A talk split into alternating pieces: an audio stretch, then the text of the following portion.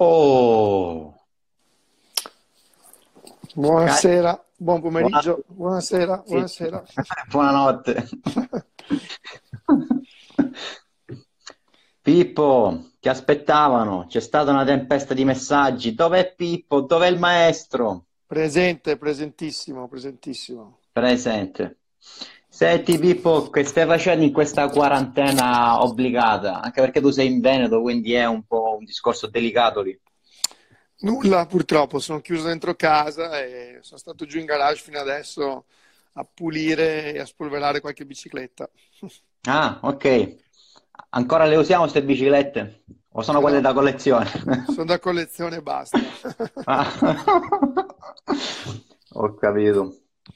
Allora, mi hanno tempestato di domande di un solo genere, o meglio, anche altre domande, però quelle ce le teniamo per dopo, quindi chiediamo anche a chi ci sta guardando magari di, di trattenersi per non tempestarci solo di una domanda, che noi, esatto. che, noi far, che noi faremo comunque, perché noi siamo persone serie e manteniamo gli impegni. Bravo. però un attimo di serietà con Pippo, perché comunque al di là del gioco e del divertimento è, è coinvolto in tanti progetti. Però prima di questo, Pippo, raccontiamo un po' come è iniziato il ciclismo perché sai, abbiamo tanti unici che ci seguono. Ma ho cominciato che ero un bambino piccolo, eh, perché avevo nove anni, giocavo, giocavo a hockey e, e, c'era una gara che facevano intorno a casa, tra l'altro in memoria di uno, di uno zio di mio padre. E un giorno mm-hmm. ho detto a mio padre, ma voglio correre in bici, mi ha detto guarda, sai dove sta il presidente? Sulla via di là, mi ha detto, vai là, ti iscrivi e, e dopo vai a correre. e, così, e così ho fatto. Un pensiero anche per tuo papà che sappiamo essere scomparso non grazie. troppo tempo fa. Grazie, grazie. Eh, quindi però eh, è iniziato a nove anni, hai praticamente continuato alternandolo se non sbaglio con l'hockey su rotelle, su patti. Sì, sì, ho giocato a hockey fino all'età di, di 12 anni e poi mio padre anche lì mi ha detto o una cosa o l'altra e ho dovuto scegliere per la bici anche se onestamente forse mi piaceva di più l'hockey. Che, che hockey che hai ripreso appena hai smesso? Mi ricordo il primo mese che hai staccato giocavi solo ad hockey perché forse è una liberazione, non lo so. Sì, infatti, infatti. No, anche adesso ci giocherei, purtroppo ho un po' di impegni, un po' di, di casini vari. All'inizio mm-hmm. ho mhm. fatto un periodo senza fare tante cose, mi sono un po', un po divertito per i primi due o tre mesi e mm-hmm. ho staccato completamente, ho fatto tutto quello che non sono riuscito a fare gli anni precedenti. E poi adesso essendo un po' più impegnato, avendo anche un bambino piccolo, diventa un po' più impegnativa riuscire a fare tutto, anche se devo dire che non mi faccio mancare nulla, cerco sempre di fare tutte, tutte le cose che mi piacciono. Ecco. Diciamo che hai altre priorità per il momento, quindi diciamo che Loki può aspettare quando sia un bambino appena nato, voglio dire. Sì, sì, no, beh, ci sto giocando comunque, eh, perché comunque le domeniche ho sempre, ho sempre giocato, con, con, la squadra che abbiamo messo in piedi e tutto, però la domenica con un allenamento a settimana, niente mm. di serio, facciamo una serie B tranquilla per divertirci e senza, senza troppi, troppi, impegni, però ci stiamo divertendo, divertendo molto. Quindi, tornando alle bici, comunque Pippo Pozzato ha avuto una, una carriera molto rapida perché alla fine già da junior era sul podio, era nei primi tre al mondo di categoria. Ma sì, ho cominciato già da allievo, eravamo dove ho conosciuto Cancellara per la prima volta. A Lisbona abbiamo fatto le, le mini Olimpiadi e mm-hmm. quindi già nel 96, dove presi la medaglia di bronzo. E, e niente, abbiamo cominciato, abbiamo cominciato, in fretta, sì, sicuramente sono sempre stato abbastanza, abbastanza precoce sullo sport, sono sempre riuscito abbastanza bene e quindi dopo sono passato anche subito, subito professionista, quindi sono riuscito a fare una, una, bella, una bella carriera veloce passando subito professionista. E I primi anni con due squadre mitiche, la Mapei e la Fassa. Ma sì, purtroppo solamente i primi tre anni con la Mapei, forse questo è uno dei più grandi rimpianti che io ho da professionista, perché comunque eh, mi sentivo a casa con il dottor Squinzi e la dottoressa che purtroppo anche loro sono mancati pochi mesi fa. Mm, c'è stato subito un bellissimo approccio e mi hanno, mi hanno, voluto a tutti i costi con loro insieme a Damiani e a Guercilena e, mm, ed ero, era un po' una famiglia, una sorta di casa, mi sentivo a casa mia, la squadra dove, dove riuscivo a, a gestirmi tutte quante le cose nel miglior modo possibile, supportato da una squadra che era, penso, è stata e lo sarà per sempre la miglior squadra al mondo. E, esatto. e poi da lì, da lì in avanti, invece, cambiando squadra, ho trovato un po' delle difficoltà ad ambientarmi, diciamo, perché abituato forse troppo bene all'inizio. Mm-hmm. Quindi eh, mi hai anticipato, ti avrei anch'io de- chiesto se la Mapei era la miglior squadra in carriera e tu mi hai detto praticamente di sì, già. L'hai detto tu. Ma Qual era sì. l'atmosfera in Mapei? Cioè, come mai la Mapei secondo te era migliore rispetto a tutte le altre che hai provato? Nonostante sia, eh, tu sia stato in squadre importanti anche come la Quick Step, che, che è stata poi la prosecuzione della Mapei. Sì, diciamo che la, la Quick Step ha preso dalle basi della Mapei, quindi Lefebvre era team manager di Mapei e poi quando è finito tutto si è messo, si è messo per conto suo con la Doimo e poi è andato avanti con, con la Quick Step. Eh, diciamo che mh, la Mapei era un, era un'azienda, un'azienda vera e propria dove comunque c'era una mentalità, vice, una mentalità vincente, quello che ha attualmente la, la De Koenig, eh, c'era una, un, un, supporto, una struttura vera e propria, una squadra dove comunque non ti facevano mancare niente, ti mettevano eh, a disposizione tutti gli strumenti possibili e immaginari perché tu potessi esprimere le tue capacità, il tuo talento nel miglior modo possibile. Eh, poi dopo questi due anni hai cambiato squadra? Dove ho fatto, fatto, tre anni perché ho fatto 2000, 2001 e 2002 Mapei. Nel eh, 2002 ho cominciato subito a vincere perché ho vinto, mi sembra, non mi ricordo più se 12, no, 14 corse forse e, e quindi mi sentivo veramente ehm, che stavo cominciando a fare un qualcosa, un qualcosa, di buono, un progetto, un percorso fatto già da juniores, perché comunque io ero seguito dal centro Mappei già con la nazionale da juniores, quindi ehm, siamo sempre riusciti a, a trovare eh, un obiettivo da raggiungere durante, durante gli anni, sempre aumentandoli eh, mano a mano che c'erano le possibilità di raggiungere obiettivi più importanti e questo è stato quello che mi ha sempre aiutato ad avanzare nel pieno, nel pieno dell'attività insomma, con, con questa uh-huh. squadra. Dopo di lì è finita la Mapei, ho dovuto trovare una sistemazione eh, che poteva essere sicuramente la, la Fassa Bortolo. Non era a mio avviso uh, come la Mapei, ma comunque in quel momento era la miglior squadra che c'era. Chiaro che lì sono nate le prime difficoltà perché ero abituato ad un certo tipo di, di squadra e è un sistema che era diverso da quello che ho trovato poi in FAS. Uh-huh. Sai che sei stato sfortunato perché sei, hai iniziato con la migliore squadra e poi magari hai visto sempre qualcosina in meno. Esatto, questa è stata una di, delle cose peggiori per me a livello, a livello mentale, perché come uh-huh. dico sempre, come passare al Real Madrid o al Barcellona, se prendiamo i casi delle squadre migliori di calcio in questo momento, e poi finire in una, in una, squadra che sì, è sempre di alto livello, ma non è mai una squadra che ha una storicità, una struttura e un appoggio che ha una, una squadra di questo genere, insomma. O per restare a tema con l'automobilismo, perché tu, tu sei un appassionato, è come partire con la Ferrari e poi scendere via via in altre scuderie. Ecco. Esatto, esatto, questo è il problema, è il problema più grosso. Mm-hmm. Poi tu hai militato anche nella Ligas, se non sbaglio, un anno? No, poi ho fatto, Due. ho fatto Dimmi tu perché non mi ricordo. Ho fatto Bortolo 2003-2004, avevo un contratto anche per il 2005 firmato e io uh-huh. ho chiesto in ginocchio di andare via perché non mi trovavo uh-huh. più bene con, con Ferretti, quindi da lì sono nate le prime discussioni dove non riuscivo a, a, trovare delle idee che fossero, che fossero, uguali, forse perché lui aveva un metodo un po' troppo antico per i miei gusti mm-hmm. e quindi abbiamo avuto subito degli scontri. E, mi ricordo che ci siamo trovati con eh, come si chiama, con, eh, con, Ferretti, con Fassa. E in quel periodo Fassa mi mise davanti un contratto in bianco per mettere la cifra e gli dissi di no, che volevo andare okay. via e non volevo più, più, correre con Ferretti perché comunque avrei smesso di correre dopo un anno se avrei, se avrei continuato lì. E quindi mm. mi hanno lasciato libero e sono andato in Quick Step. Feci okay. due anni in Quick Step dove ho vinto le corse più belle, dove mi sono trovato veramente bene e dopo anche da lì ho preso la decisione, forse sbagliata, di andare via perché comunque c'era, mm-hmm. c'era Tom Bonen, non che avessi mm-hmm. dei problemi né con lui né con Lefebvre, mm-hmm. ma è stata una decisione mh, propriamente tecnica di, di, andare su una squadra che magari avesse creduto solamente, solamente in me.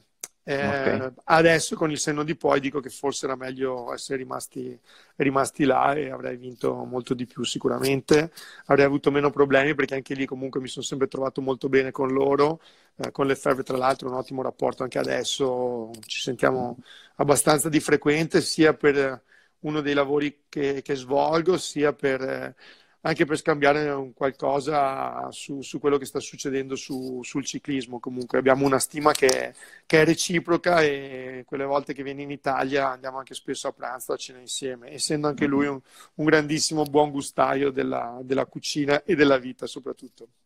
Ho capito. Ah, soffermiamoci un attimino sulle vittorie che hai fatto con la Quick Step, perché qualcosina a casa l'hai portato in quegli anni.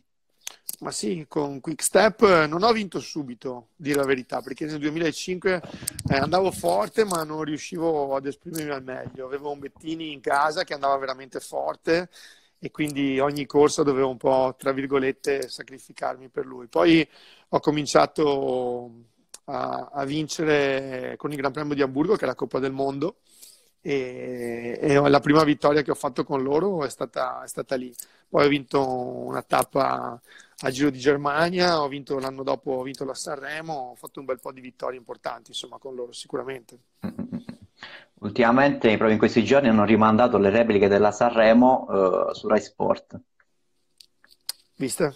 Le ho viste, eh, ho fatto sì. un, due gio- un, due giorni di, di, di Sanremo full time. Uh-huh.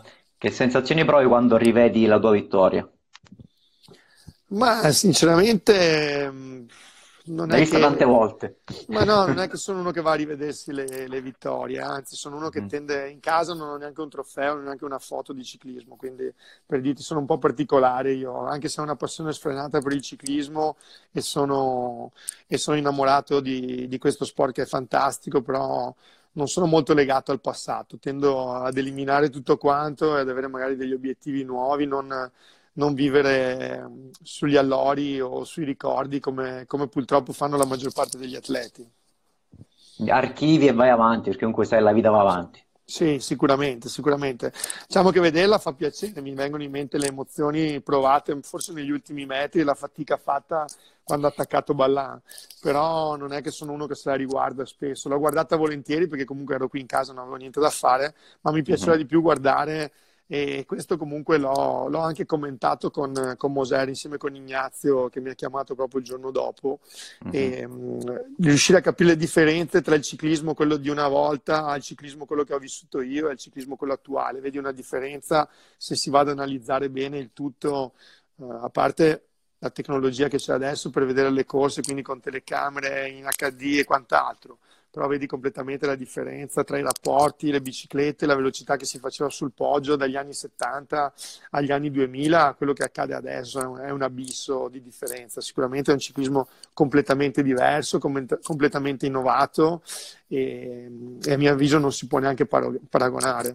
Mm-hmm. Tu sei uno di quelli che ha corso per più tempo, comunque sei giovane, perché ancora ti ritengo giovane, ma comunque hai iniziato prestissimo, quindi hai visto varie fasi di questo ciclismo pro sì, io penso di aver passato tre fasi, tre fasi nei miei 19 anni da professionista, nel senso che sono passato in un ciclismo che era quello, tra virgolette, un po', un po più vecchio, un po' più quello legato agli anni 90, eh, fino alla fase intermedia e alla fase finale, quella del nuovo ciclismo, ecco, quello che c'è, quello che c'è attualmente. Quindi eh, capisco benissimo queste tre differenze, a differenza di qualche mio collega che invece a mio avviso capisce gran poco e dice che adesso vanno piano, invece io sono convinto che adesso c'è un livello che è altissimo a livello di prestazione, sicuramente hanno dei materiali diversi, sono agevolati, però io penso che a livello, a livello fisico, a livello di preparazione, il ciclismo che c'è adesso è un ciclismo che non è mai esistito e talenti come quelli di adesso non ci sono mai stati.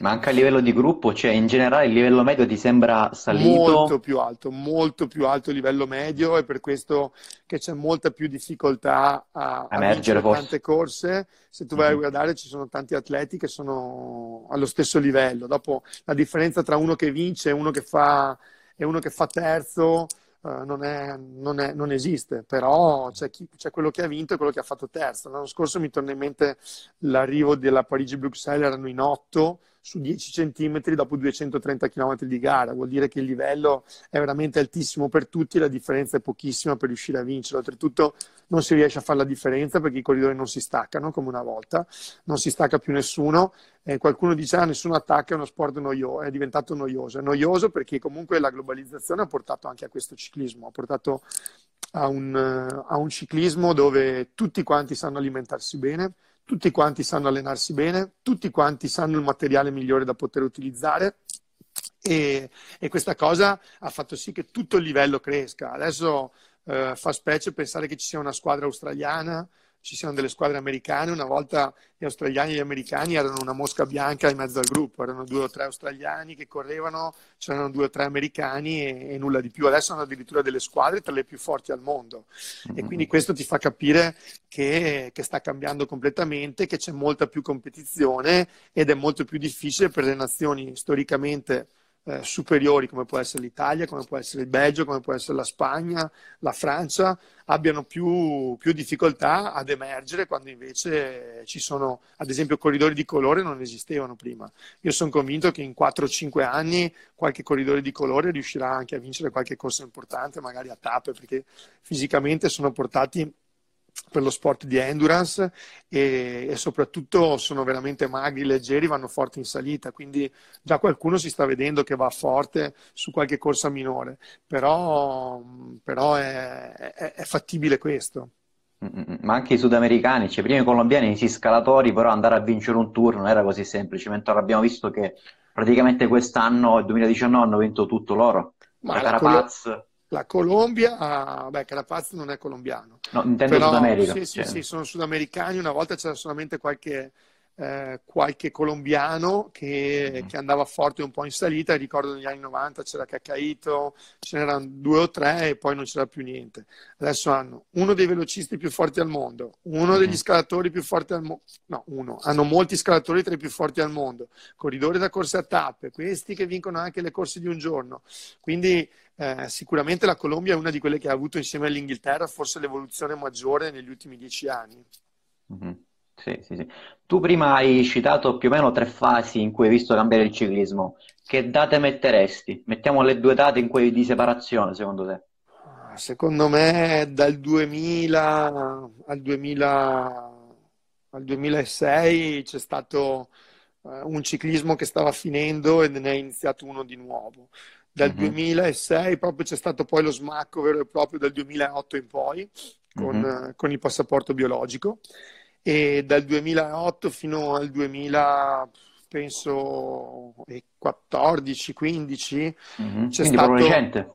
un ulteriore sì, passo c'è stato un ulteriore passo, passo in avanti e da adesso, specialmente adesso che ho smesso già da due anni, perché ho smesso nel 2018, penso che dal 2016 in poi ci sia un altro tipo di ciclismo ancora che è veramente esasperato e di mhm. altissimo livello.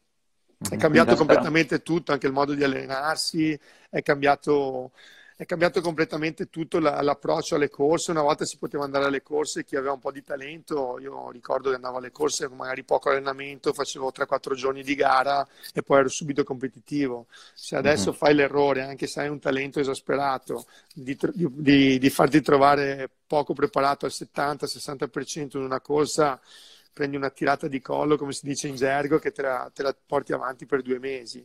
E quindi, quindi sono costretti ad allenarsi a, ad un'intensità maggiore a casa, sono costretti a, a, fare dei sacrifici ancora maggiori perché se andiamo a guardare adesso la moda per tutti quanti è quella di vivere in ritiro. Io non avrei mai potuto farlo questo. Adesso invece è diventata la normalità. Eh, mm-hmm. Sono tutti in altura, vanno a casa dalle corse, stanno due giorni a casa, ripartono per 15 giorni e questo diventa veramente impegnativo anche a livello mentale. La cosa che secondo me si nota molto in questo frangente è l'età bassissima di chi va forte rispetto a una volta, perché comunque a 22 anni vanno già molto molto forte se comunque hanno delle caratteristiche. Eh, secondo me il problema che durano veramente poco rispetto a prima. Mm-hmm. Non ci sarà mai nessuno che riesce, mai nessuno, non so, magari adesso ho detto una stupidaggine, però mm-hmm. io ad esempio ho fatto 19 anni di carriera, penso che il ciclismo di adesso non te lo permetta di farlo. Eh, già un Sagan è tantissimo tempo che è ad alto livello, uno stress mentale assurdo, perché comunque per quanto uno si possa divertire, alla fine hai sempre uno stress per fare la corsa, uno come lui ha una media podio che è altissima, non c'è mai stato nessun corridore nella storia, secondo me, come Peter, però ultimamente vedo i commenti di qualcuno dice ah, non è più quello di prima. No, Peter va come prima, il problema è che ci sono anche gli altri e non riesci più a vincere quello che vinceva prima. Magari vince due corse di maggiore importanza perché comunque è più resistente su una corsa lunga, ma magari fa secondo o terzo su volate perché ci sono dei giovani che, che rientrano. Scalpitano, voglio dire, non aspettano. Certo, certo. I giovani adesso vanno fortissimo, già uno come Bernal ha già vinto un tour, è uno giovanissimo. Dietro abbiamo subito a ruota due o tre corridori che stanno arrivando che vanno veramente, veramente forte. Nominiamoli, non ti preoccupare, possiamo nominarli. Ma no, ma non è, non è un problema di, di, non nominarli, ma hai già visto per le poche corse che ci sono state quest'anno eh, cosa abbia fatto eh, Benepool. A parte Benepool che penso um, sia un fenomeno assoluto. Ah, con le classiche ma... Van der Poel forse. Vabbè, Van der Poel, io è già da, da, un bel po' di anni che dicevo sarebbe andato forte anche su mm-hmm. strada, lui come, come Van Aert, perché li avevo visti correre su strada e veramente facevano paura la differenza che facevano. Mm-hmm. E, mi, mi, mi, piace molto questo po, pod, Podca, podca. Ah, Pogacar forse. Pogacar, come Pogia, si Pogacar. So, Vabbè, lo, lo scalatore so della UE. E anche però, io non ho praticato ancora. Però va veramente forte in salita ed è uno che darà del filo da torcere, a mio avviso, anche a Bernal. Mm-hmm. Ho capito. Eh, giusto per sottolineare il fatto che comunque il ciclismo è diventato sempre più esasperato, io ti ho conosciuto che era il 2016 e nonostante gli scherzi, nonostante la voglia di giocare, comunque è ritiratissimo. Si è visto appena staccato che subito si è messo a mangiare, comunque non si è allenato più e si è ingrassato questo per capire la differenza che c'era, nonostante ci fosse sempre la presa in giro, ah Pippo non si allena, non, non, fa, non, fa, non fa questo, non fa quello, in realtà era tiratissimo Pippo Pozzato. Questo lo dico a chi ci sta seguendo. Già, che, an- an- anche ai tempi della Willier comunque era così. Ma non sono ingrassato adesso, adesso sono una persona normale, era prima che era troppo no, no, magro. subito, quando è staccato, quando è, quando è staccato. Ero, ero, troppo magro, perché il problema del mm. ciclismo mm. è che sono tutti quanti magrissimi in questo momento, anzi, a mio avviso qualcuno adesso non vorrei fare una polemica inutile, ma qualcuno rischia l'anoressia perché veramente adesso è diventato eh, questa cosa del peso, è diventata una cosa assurda Esagerato. che tutti, mm-hmm. sì, è troppo, troppo, secondo me esasperata, troppo esasperata e, ed è anche per questo che durano molto meno rispetto, rispetto a prima. Mm-hmm. Sì, poi penso che ultimamente ci siano molti più ritiri per burnout rispetto a prima, o meglio, c'è tanta gente senti che arriva a una certa età che dice qua si fa troppa fatica, preferisco lavorare su una grande azienda. Per esempio, abbiamo visto, abbiamo visto due anni fa un campione del mondo a crono dell'Under 23 che ha detto: No, beh, mi vado a lavorare in Australia con mio padre perché la vita da ciclista è comunque molto pesante. Quindi sì, ci sono stati eh, dei casi, ecco.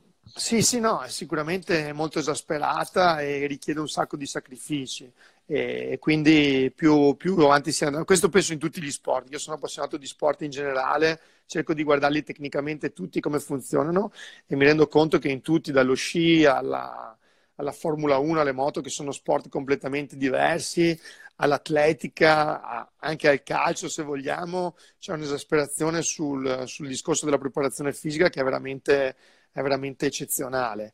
E, e, questo fa sì che molti si stanchino mh, mm, e non facciano più magari quello che hanno fatto fino a quel momento, come dicevi te prima, eh, un, mm-hmm. un, un, come si chiama? un giovane che magari va fortissimo, ha delle ambizioni, delle possibilità per eh, passare professionista, cerca di non farlo perché comunque andrebbe a fare una cosa dove non si diverte più e questo mm-hmm. diventa un problema.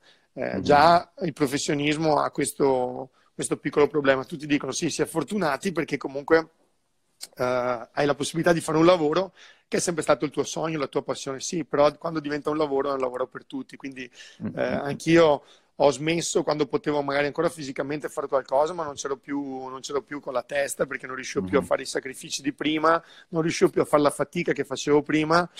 Però andare in bici mi piace un sacco. La cosa che, che mi manca più di tutto in questi giorni di quarantena è riuscire ad andare a fare un giro in bicicletta che mi fa mm-hmm. sentire veramente vivo. Però se mi chiedi se mi mancano le corse, ti dico di no, assolutamente.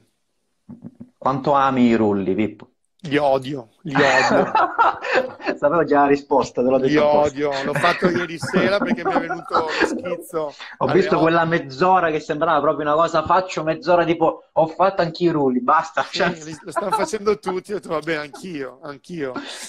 Volevo salutare Melandri che tra tutti i commenti ho visto solo il suo. Melandri, io non sono grasso, io a differenza tua, a differenza tua uno, ho fatto uno sport che si può chiamare sport, il tuo non è uno sport tu sul, Ciao, fisico, tu sul fisico sei veramente zero, quindi per quanto tu ti possa allenare tutti i giorni sui rulli, se andiamo fuori in bici, anche se sono sette mesi che non vado e peso 30 kg in più, ti stacco, ti stacco perché non, non, hai, non hai il fisico Melandri.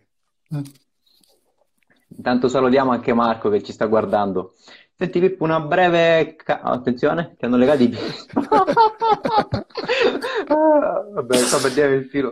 Pippo, una, una, breve carrellata sugli ultimi anni di professionismo. Mm, da dopo la Liquigas, um, Pippo Fantini, quell'esploit che hai fatto alla allora, Prima, prima ah, parli... stato... Fai tu, fai tu, fai tu. No, prima c'è stato uh, dal 2009, 2010, 2011 con Katiuscia dove è stata una bella esperienza che il 2009 forse a livello di, uh, di durata durante tutto l'anno sono, è stato quello con cui sono andato, l'anno in cui sono andato più forte di tutti quanti, sono stato più costante di tutti.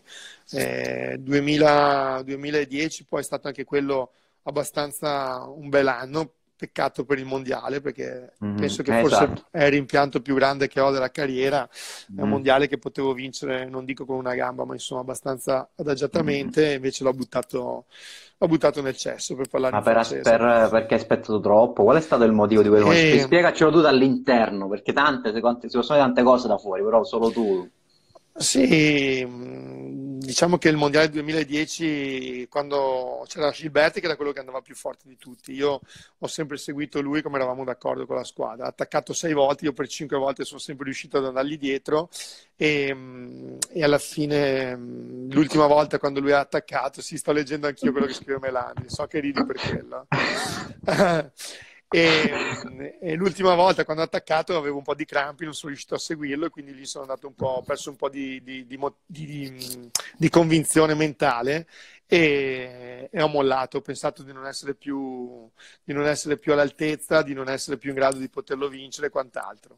Quindi mm-hmm. quando siamo arrivati all'arrivo sono uscito dall'ultima curva che eravamo in 17, sono uscito quindicesimo, ho detto tanto non lo vincerò mai.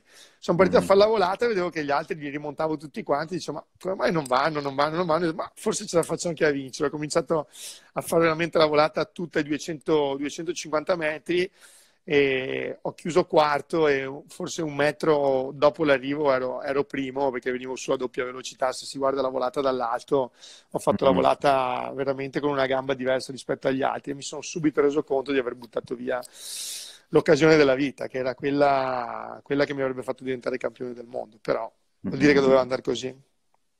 Beh, poi 2011, l'ultimo anno. Poi 2011, sì, ho avuto anche lì qualche screzio con il team manager.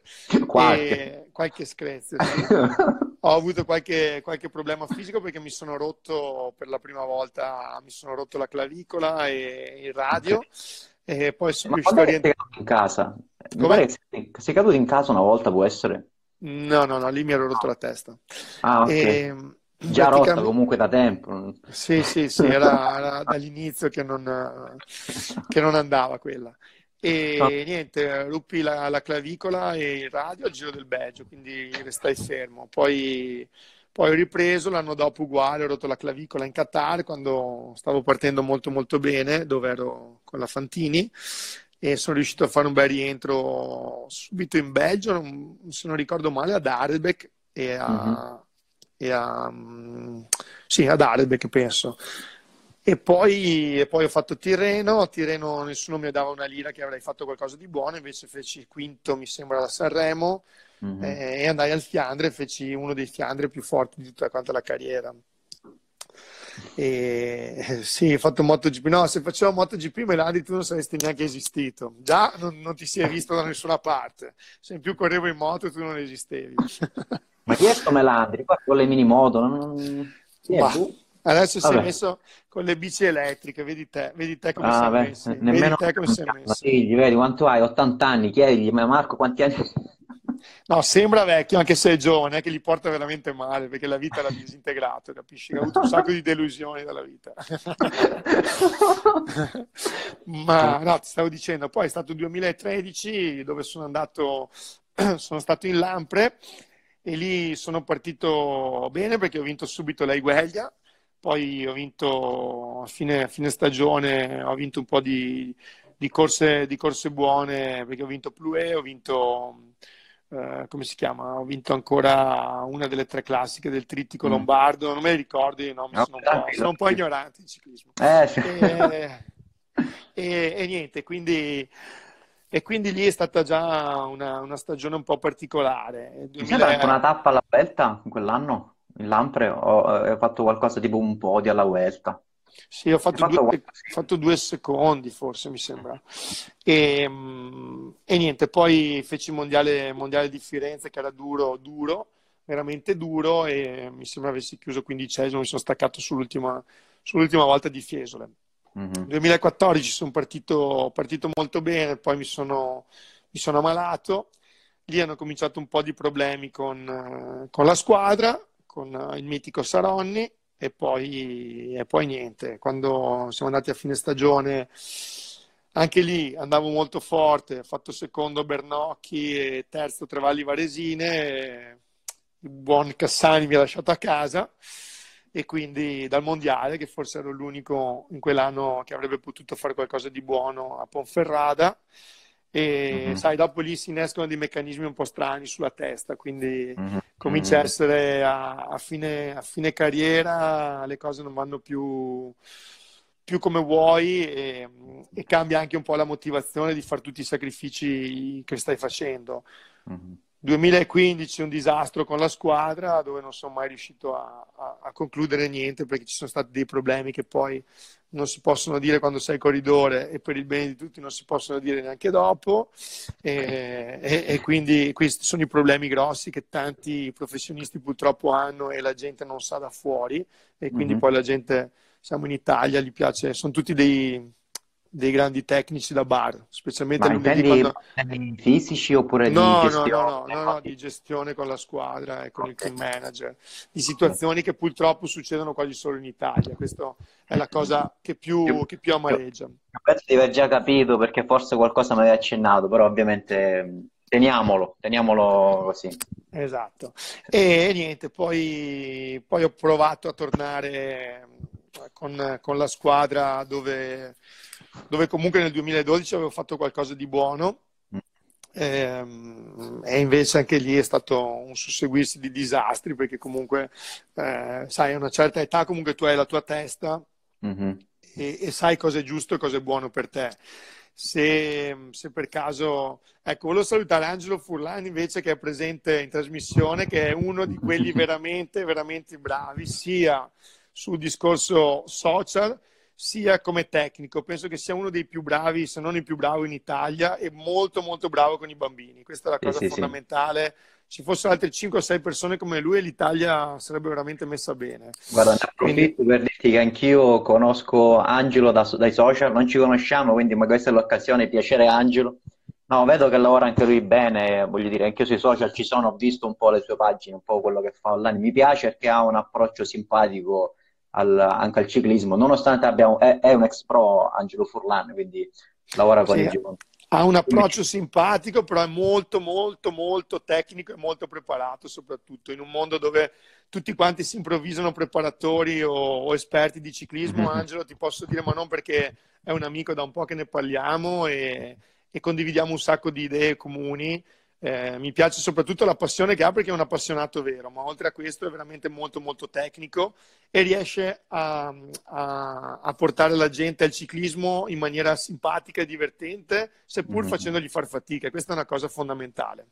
Guarda, mi ricordo di Angelo un video in cui spiegava che bisogna salutare in strada e lo faceva in una maniera che mi faceva morire da ridere perché era molto in sintonia con, la, con quello che è Love Amatori, c'erano, c'erano delle prese in giro simpatiche, però No, veramente un grande. Poi, niente, poi ho visto che comunque lui ci lavora, quindi è una cosa seria. Sì, sì, no, lui è molto, molto preparato, molto bravo. Mm-hmm. E mi piace soprattutto l'Academy che fa d'estate con i bambini perché li fa divertire, li fa imparare ad andare in bicicletta, gli fa fare eh, la multidisciplinarità che è la cosa fondamentale su cui lui punta molto e, e, questa è una cosa veramente buona per educare e portare della gente vicino al ciclismo perché comunque imparino a diventare degli atleti, ma soprattutto prima di diventare atleti o ciclisti a diventare degli uomini. Questa è una cosa fondamentale. Mm-hmm. Quindi stiamo finendo il discorso 2016, sei tornato con uh, Scinto e la squadra che, con cui 2012. Ma sì, anche lì purtroppo sono sempre, come ti dicevo prima, le solite cose all'italiana dove mm-hmm. non, non, non, sono un po' sul mio stile, ecco, non è che mi piace non è che mi piace tanto neanche parlarne perché comunque okay.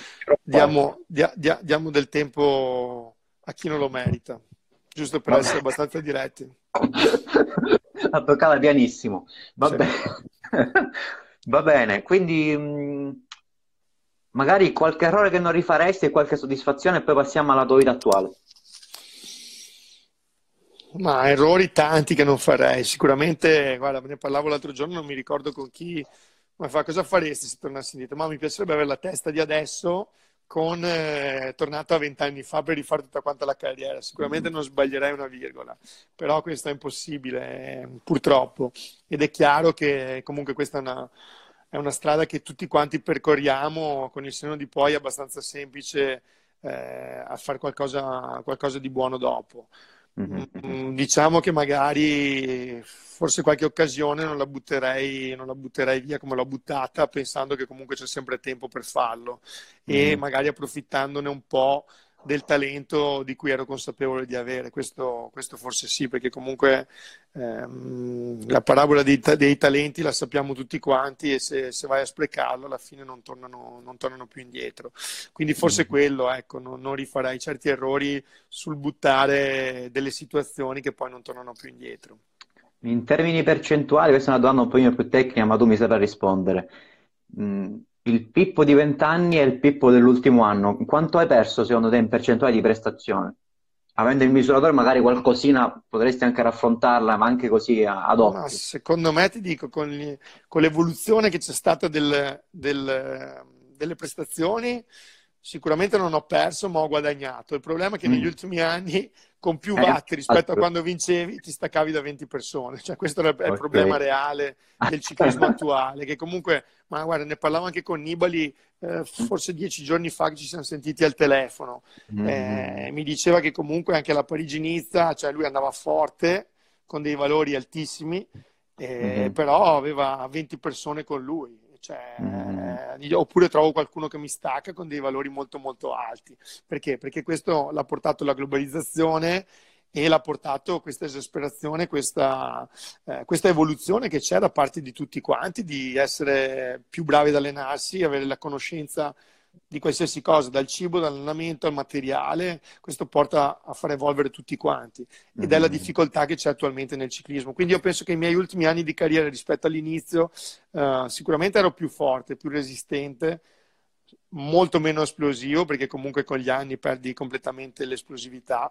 Mm-hmm. Uh, ho vinto anche qualche volata, non proprio di gruppo, ma abbastanza eh, mm-hmm. quando, quando ero ai primi anni e negli ultimi invece cominci a rischiare molto meno, quindi fai molta più fatica a stare davanti perché ti rifreni quattro volte prima rispetto a quando lo facevi da giovane dove ti buttavi dentro e non pensavi a niente. Pensa e poi, domani.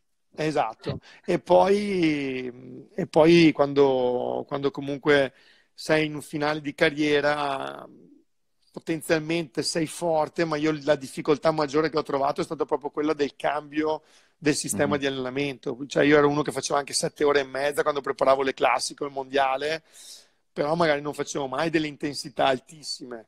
Adesso mm-hmm. invece l'evoluzione è quella di fare molta, molta intensità con dei brevi tempi e, e questo è una cosa che io non, non, sono mai riuscito a fare nell'allenamento. Quello che invece parlando con Cancellara, parlando con Guercilena, con cui ci siamo sempre confrontati molto, è quello che è riuscito a far cancellare negli ultimi anni, anni scusami, è riuscito a trasformare eh, l'evoluzione che tutti facevano se ha portato anche nel suo, nel suo modo di allenarsi, è riuscito a cambiare il sistema di allenamento ed è riuscito a fare la differenza ancora anche negli ultimi anni. Se tu vai a guardargli la carriera negli ultimi anni, ha fatto più che non all'inizio. Mm. Senti, invece qualche soddisfazione se devi raccogliere in tutti i tuoi anni di carriera? Poi ovviamente sono anche quelle attuali, se vuoi anche aggiungerle. Ma soddisfazioni, sai. Ti guardi dietro, 19 anni di carriera e dici ok, questo nel quadretto, questo lo mettiamo sulla mensola, cioè, ma anche non, sono, non per forza vittorie, c'è anche mh, mm, qualcos'altro. Ma no, io penso che la, la, cosa più bella che mi ha lasciato il ciclismo non sono sicuramente le soddisfazioni, ma sono Uh, boh, forse la, la, scuola di vita che mi ha dato il ciclismo, ecco, questo sicuramente. Eh, mi ha dato tanto ed è anche per questo che vorrei riuscire a contraccambiare un po' con il mondo del ciclismo perché eh, comunque io tutto quello che ho, quello che ho fatto, quello che sono, ce l'ho grazie al ciclismo. Però non, non, non ti so dire qual è. Se mi guardo indietro non è che vedo delle soddisfazioni o delle cose, magari tutti pe- possono pensare alla, alla, Sanremo, che sia quella cosa mm-hmm. che a me cambia tanto. Sinceramente non, non, mi cambia, non mi cambia niente, neanche non sono uno che te lo continua a ripetere se parliamo, come fanno la maggior parte dei corridori, ho vinto questo e ho vinto quello, ma non mm-hmm. me ne frega niente, sinceramente ho, ho degli altri obiettivi in questo momento e delle altre, e delle altre priorità, che sono quelle magari di, di porti dei nuovi, dei nuovi, obiettivi per essere un po' stimolato. Forse quello di essere stimolato e di mm-hmm. avere uno stimolo nuovo è sempre stato il mio problema più grosso anche nel ciclismo. Non trovavo mai su una corsa normale magari lo stimolo di voler fare qualcosa in più, perché mm-hmm. comunque era una cosa che magari avevo già fatto e non mi cambiava, non mi cambiava niente. Ecco, mm-hmm. cerco sempre di alzare un po' l'asticella anche su cose che magari adesso mi sembrano impossibili da arrivare a fare e poi, e poi invece un po' alla volta si riesce, si riesce a raggiungere. Tu Pippo eri uno che voleva essere stimolato in maniera positiva, volevi essere sfidato? No, essere stimolato in maniera positiva, ecco, forse questo è stato uno dei grossi problemi. Cioè invogliato quasi. Esatto, o sentire che c'era comunque la fiducia da dietro, mm. eh, perché, perché comunque sono uno che quando veniva magari cercato di essere spronato nella maniera sbagliata, era uno che tirava indietro e non faceva più niente. Mentre, mm. mentre quando, quando, ero stimolato nella maniera mm-hmm. giusta e sentivo di avere la fiducia della squadra dietro, ho sempre dato magari qualcosa in più di quello che potevo. Ho capito. Niente, e invece ora Pippo Pozzato che fa? Io lo so, però diciamolo anche un po' qui in pubblico. Cosa fai Pippo? Ma faccio niente, come dicono tutti, non ho mai fatto niente, non faccio niente neanche adesso. no, dai. Eh, chi è Melandi? Scusa, ma cosa punzecchia? Lui ce l'ha con Roma Massima, ce l'ha per questa mia pseudo vittoria bellissima e perché lui, vedi che c'è anche sua moglie, c'è anche la mano. Io saluto più volentieri sua moglie che Melandi, ecco. no, le, le, vittorie vanno ricordate, no? Non si vive di ricordi. Diciamo che, mm, che, lui è un po' invidioso di questa mia, di questa di quel poster foto. spettacolare. Esatto, di questa mia foto con il Colosseo, con il Colosseo dietro e quindi mm-hmm. lui, non, lui non ce l'ha perché non ha mai vinto niente, quindi non ce l'ha. Io ho la foto di laurea là, quindi anch'io ho un bel posto. vedi, vedi. Però noi, ce... noi ce l'abbiamo e lui non ce l'ha. Comunque Melandi, tranquillo, appena passa tutto, facciamo un bel viaggio in treno, andiamo giù, ti mettiamo in bicicletta, alzi le mani anche te, ti facciamo la foto con il Colosseo dietro. Che tanto davanti manco si vede che è elettrica, quindi... Ah, ehm... vedi, vedi, che ne ha una anche lui, ha anche Philip, ah, Philips Island lui. e quindi Pippo, sostanzialmente, qual... guarda seriamente cosa fai, a parte non fare niente um, per scherzo?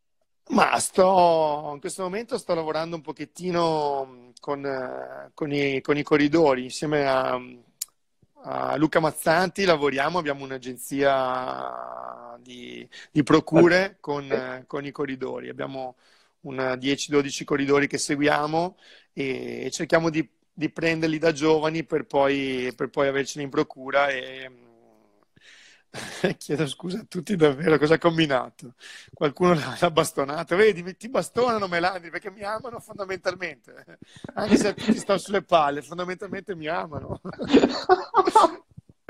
No, stavo dicendo, abbiamo questa agenzia di manageriale che gestisce un po' di corridori eh, li prendiamo da giovani e cerchiamo di farli crescere nel miglior modo possibile. Abbiamo da sempre Sonny Colbrelli con cui è partito, è partito Mazzanti e c'è un rapporto che va al di là del rapporto lavorativo eh, so, solo ed esclusivo. Ecco. Non, mm-hmm. non, c'è solamente quello, ma c'è proprio un rapporto di, di amicizia tra, tra loro abbiamo Ballerini, abbiamo Velasco, un sacco di bei, di bei, corridori a mio avviso e tanti giovani molto molto promettenti, uno su tutti, io vabbè un po' il mio pupillo, anche se non va bene dirlo in pubblico, però è Gazzoli, ecco, da cui mi aspetto tanto, però diciamo che è un po' sfigato, perché anche quest'anno era già partito bene, avevamo come obiettivo quello della Ganvevigen con la nazionale da correre e invece fermato tutto e speriamo si possa fare perché comunque eh, è una cosa molto molto uh, bella quella di poter far crescere un giovane, prenderselo da piccolo piccolo e farlo crescere fino a portare a fare grandi risultati. Ecco, speriamo ci si possa mettere presto in bici per, con il numero sulla schiena per poterli vedere, vedere correre. Senti, e poi mi sembra che tu sia anche coinvolto con l'organizzazione dei campioni italiani, ovviamente con un grande interrogativo, perché non sappiamo ma sì, di, di, cose, di, cose, fuori ne ho. Fossero solo queste due vanno bene. Okay. diciamo che ho, adesso c'è questa cosa dei campionati italiani che mi sta rubando, tra virgolette, anzi mi sta prendendo, non rubando, un sacco di tempo.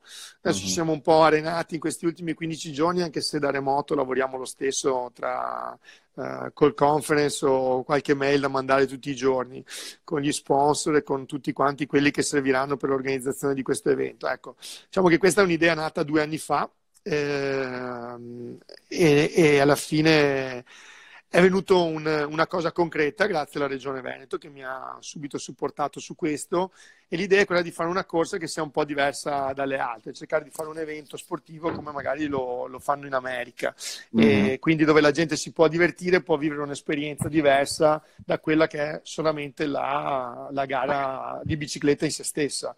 Mm-hmm. Eh, quindi cercare di avere un po' di intrattenimento con un po' di musica, un po' di, un po di festa che non fa mai male e perché no, un po' di, un po', un po di, un po di gnocca che piace a tutti e non fa no, male. Abbiamo nominato la gnocca che l'aspettavano, sono 49 minuti che aspettano questa parola. non lo dice, lo dice. Eh. E, mm, però eh, tu mi hai detto, eh sì, non ci arriviamo a un'ora. Già quasi un'ora se ne andate, non ce ne siamo anche accorti. Sì, Comunque, sì, no, infatti. Se non hai da fare la, la riattacchiamo, se no... No, no, va bene, volentieri, volentieri. Okay. Ah, ragazzi, guardate che regalo che ci sta facendo Pippo prolungheremo anche dopo perché a un'ora mi staccherà qui Instagram. Um, quindi nel frattempo però eh, c'è stato un nuovo arrivo a casa tua. Eh sì, è arrivato, è arrivato Giacomino, quindi è arrivato anche il bambino. Tanto... Quando lo metti in bici. Vai, vai. No, vai. no, no, no, no, io non voglio che vada in bici, basta uno in famiglia che abbia fatto fatica. La cosa che dico sempre anche a sua mamma è quella che il bambino deve fare quello che, che a lui fa felice e non mm. quello che noi, noi, vorremmo, perché la mamma dice sempre no, no, la bicicletta niente, non voglio che vada in moto, a me piacerebbe un sacco andarsi in moto, visto che è una grande passione, però alla fine, se devo essere onesto, penso che per i propri figli si voglia il meglio e soprattutto si voglia la felicità, quindi eh, penso che il bambino debba fare quello, quello che più gli piace, quello che lo fa, lo fa divertire e lo fa contento, perché la vita è la sua ed è giusto che prenda la sua strada. Sono sicuro che avrà un ottimo maestro in questo senso. Speriamo, speriamo di essere all'altezza, perché me lo dicevano sempre prima e me ne rendo sempre più conto giorno dopo giorno. Uh, penso che fare il genitore sia il mestiere più difficile al mondo, perché nessuno mm-hmm. cioè, è nato uh, con, con, questo mestiere nel sangue, come magari può essere qualcos'altro. Devi imparare a farlo e tante volte magari si, si, sbaglia strada facendo. Spero di sbagliare il meno possibile, perché comunque mm-hmm. è una responsabilità. Ho capito.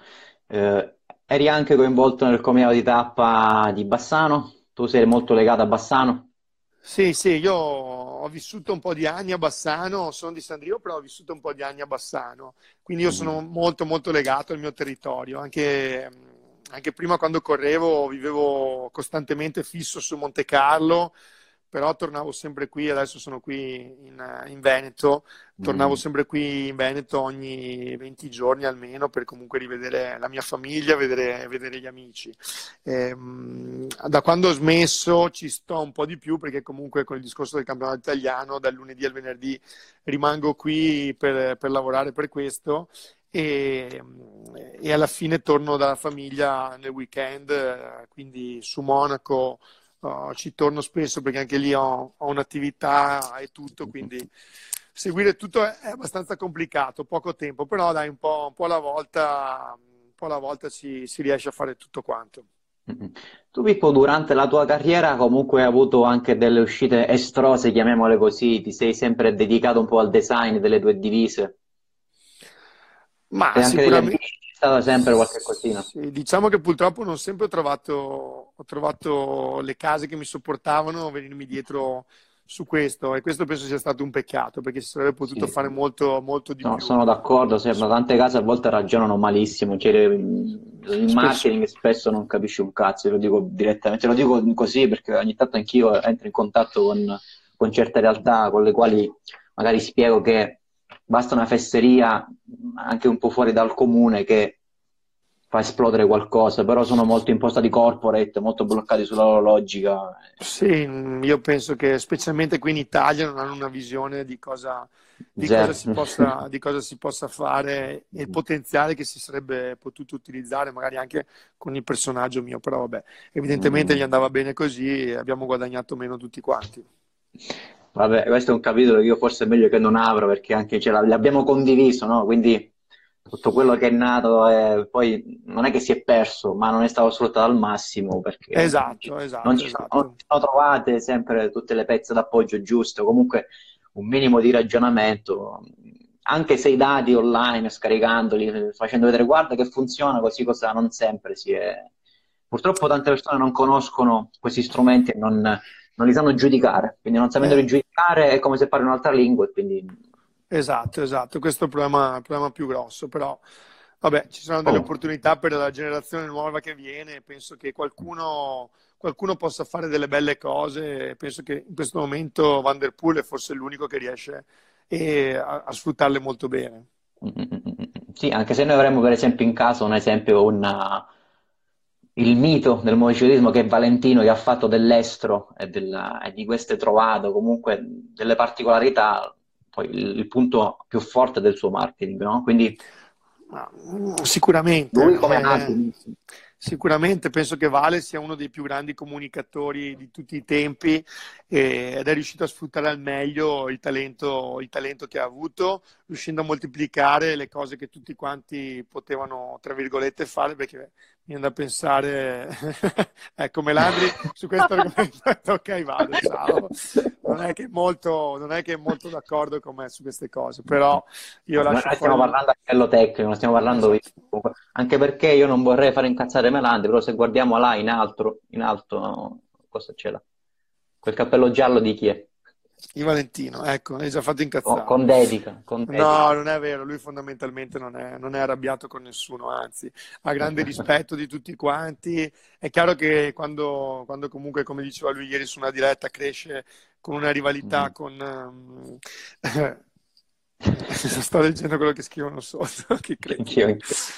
E niente, dicevo, quando crescono magari con una rivalità da, da sempre, fin da quando sono piccoli, è normale che poi no, non ci sia più mm-hmm.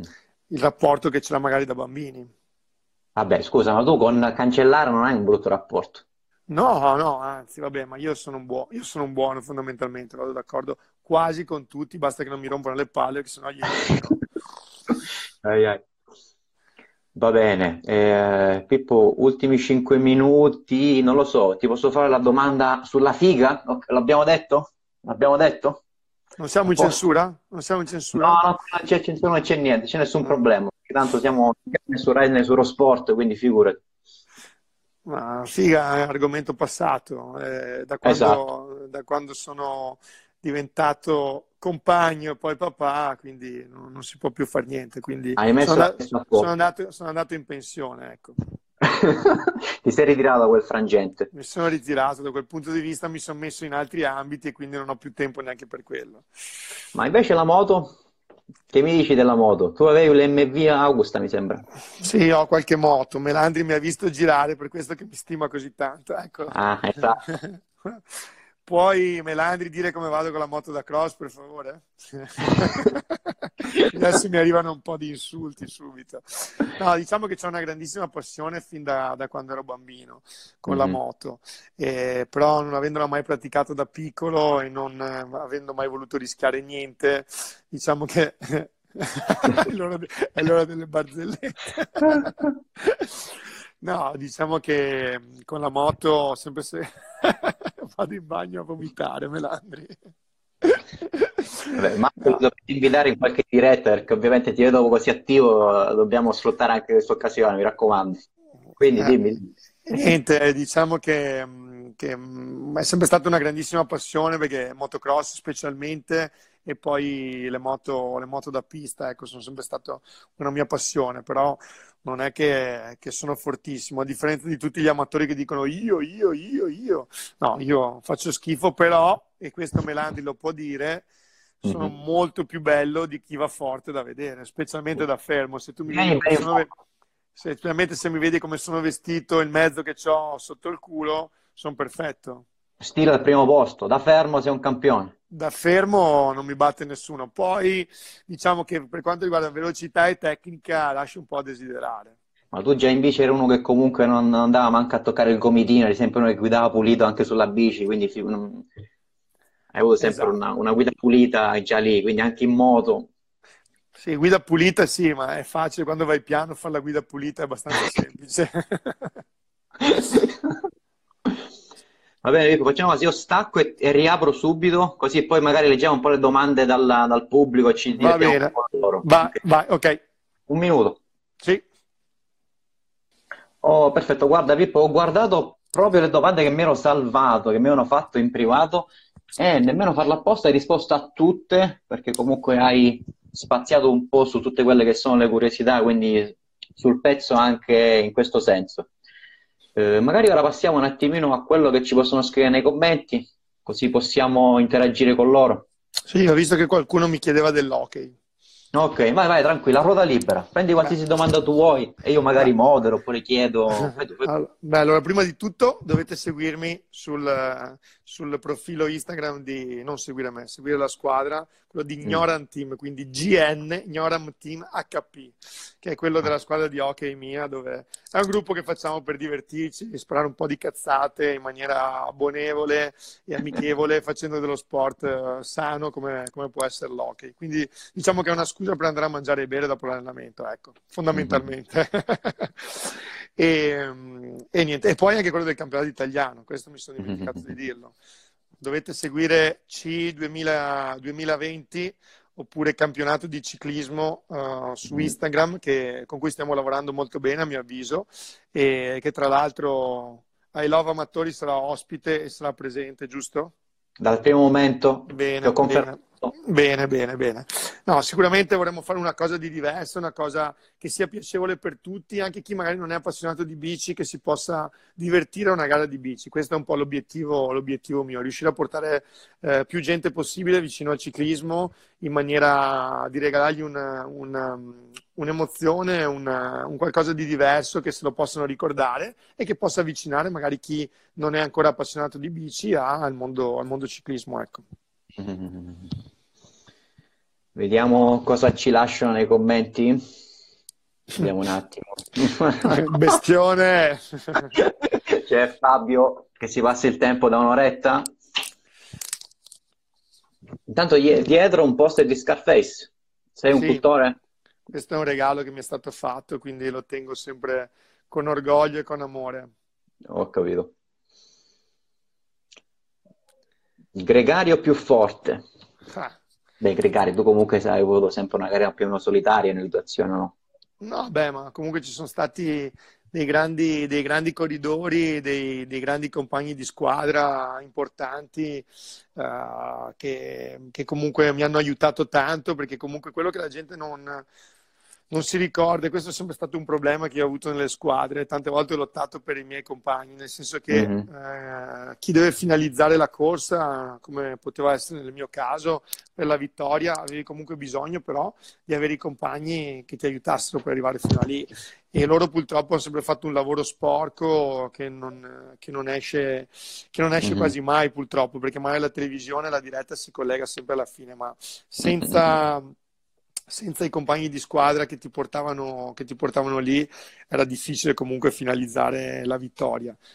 Mm. Io, io, penso che Mazzanti, eh, Quinziato, eh, ce ne sono stati tantissimi di corridori, di corridori importanti eh, che, mi hanno, che, mi hanno, aiutato, mi hanno supportato oltre che, mm. oltre che in gara, magari anche, anche, in camera, quando magari sei un po' giù di morale o le cose non vanno come, come vuoi, penso che sia fondamentale avere vicino una persona che non è solamente il classico, come si dice, leccaculo, ma è anche uno che comunque ti sa dare un qualcosa di più e ti dà una visione reale di quello che sta succedendo. Magari tu in quel momento la vedi in una maniera e sei una persona di fiducia di fianco e questo Mazzanti per me lo è sempre stato, è sempre stato uno mm-hmm. di quelli che mi sbatteva in faccia la realtà, mi diceva quando stavo facendo delle stronzate io ed è anche per mm-hmm. questo che comunque non è che ci litigo, ma ci discuto tutti i giorni, anche adesso, anche sul lavoro. Da sempre abbiamo questo rapporto di amore e odio, però ci sentiamo magari due volte al giorno sicuramente quando, quando sono poche, e magari otto volte quando sono, sono, po- sono tante.